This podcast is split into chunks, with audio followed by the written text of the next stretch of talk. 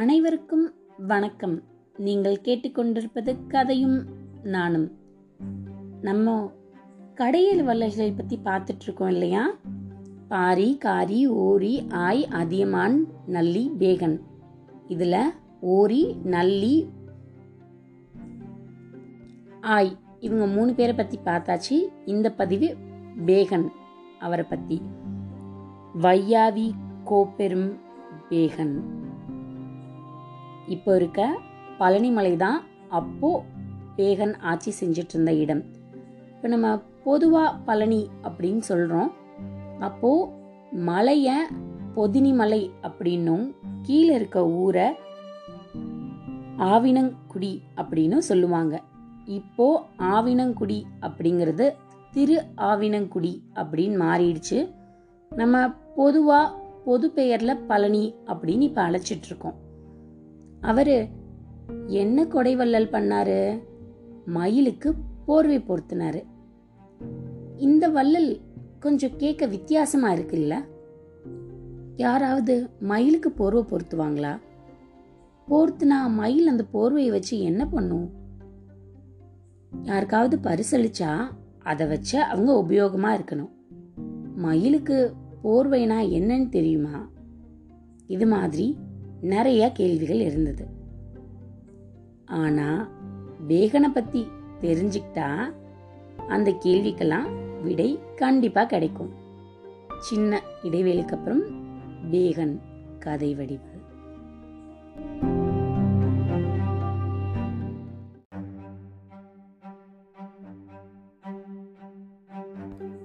ஒரு நாள் நல்ல கார்மேகம் சூழ்ந்திருக்க நேரம்.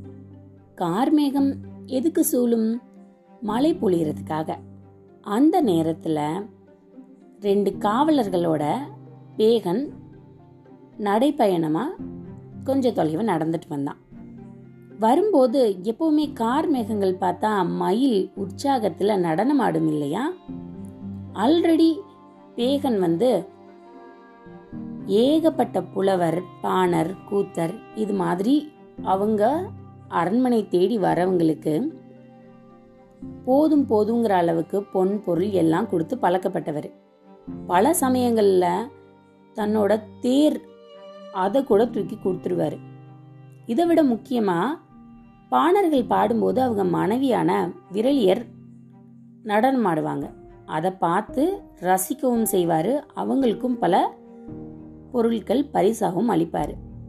இவரோட மிக முக்கியமான பரிசு அப்படின்னு அந்த காலத்துல பார்த்தா தங்க தாமரையால ஆன மாலையை சூடுறது. தங்கத்தால எத்தனை தாமரை சேர்த்தாதான் மாலை வரும் இல்லையா? அது மாதிரி தான் அவங்களுக்கு பொற்றாமரை மாலை அணிவிக்கிறதுல சிறப்பா இருந்தார். இப்போ இவருக்கு நிறைய கொடல் கொடை வள்ளலும் இருக்கு. நடனம் பார்த்த அனுபவமும் இருக்கு. கார்மேகமை பார்த்து மயில் ஆட ஆரம்பிச்சதும் அவரோட எண்ண ஓட்டத்துல நடனமங்கை ஆடுறது மாதிரி தோண ஆரம்பிச்சது. பார்த்து ரசிச்சுட்டே இருக்கும்போது மயில் எப்பயும் ஃபிர் ஃபிர் அப்படின்னு சொல்லி அதோட ரக்கைய அடிச்சு அடிச்சுதான் ஆடும். அதை பார்த்ததும் இவருக்கு ஏன் நடனத்துக்கு நடுவுல இந்த ஒளி வருது? ஒருவேளை கார்மேகங்கள் சூழ்ந்து காத்து குளிர அடிக்கிறதுனால மயிலுக்கு குளிருதோ அப்படின்னு ஒரு ஐயம் உண்டாச்சு. உண்டான அடுத்த நிமிஷம் எதுவுமே யோசிக்காம பாடகம் அப்படிங்கிறது தான் அப்போதைய போர்வை அப்படின்னு சொல்றது. அந்த போர்வையை எடுத்து போர்த்திட்டார். இதை பார்த்துட்டு இருந்த காவலாளிகளுக்கு வியப்பா இருந்தது. ஆனால் பார்க்கறதுக்கு இதை செய்யக்கூடாத செயல் மாதிரி அவங்களுக்கு தெரியல. ஏன் அப்படின்னா இவர் கொடை வள்ளலை பார்த்து பார்த்து பார்த்து அவங்களுக்கு மயிலுக்கும் இவர் கொடை தான் கொடுக்குறாரு அப்படிங்கிறத புரிஞ்சுக்கிட்டாங்க.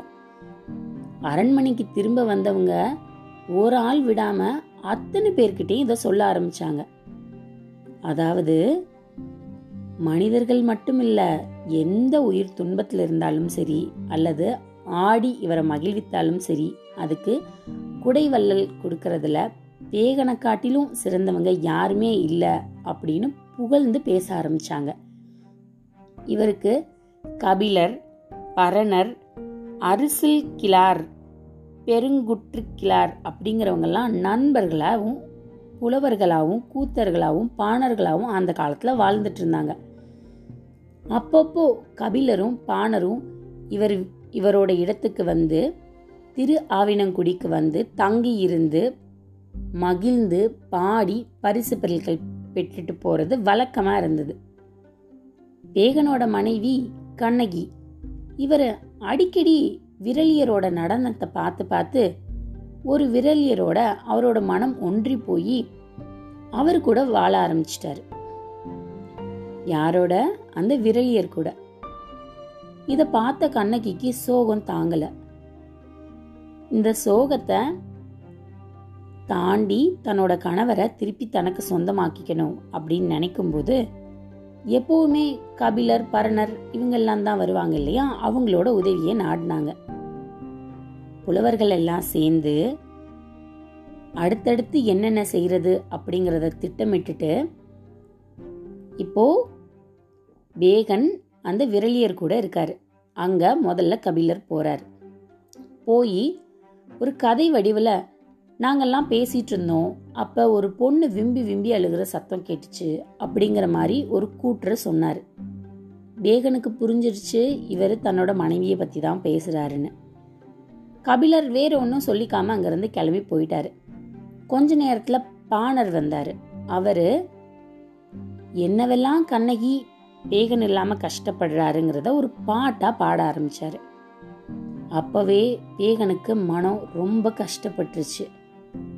இது மட்டும் இல்லாம அடுத்தடுத்து அரசியல் கிளார் அவரும் பெருங்குற்று கிளார் அவரும் வர ஆரம்பிச்சாங்க. எல்லாரும் பாடினதுக்கு அப்புறமும் எடுத்து சொன்னதுக்கு அப்புறமும் பேகன் சும்மா இருப்பாரா? தான் செஞ்ச தப்ப உணர்ந்து மறுபடியும் மனைவியிடமே சென்று சேர்ந்துட்டாரு. இந்த நாலு பேரையும் அரசரைக்கு அழைத்து விருந்து வச்சாரு பேகன். விருந்தெல்லாம் முடிஞ்சதுக்கு அப்புறம் கண் கலங்கி அவங்களோட காலில் விழுந்து கும்பிட்டாங்க கண்ணகி. பேகனின் வரலாற்றில்.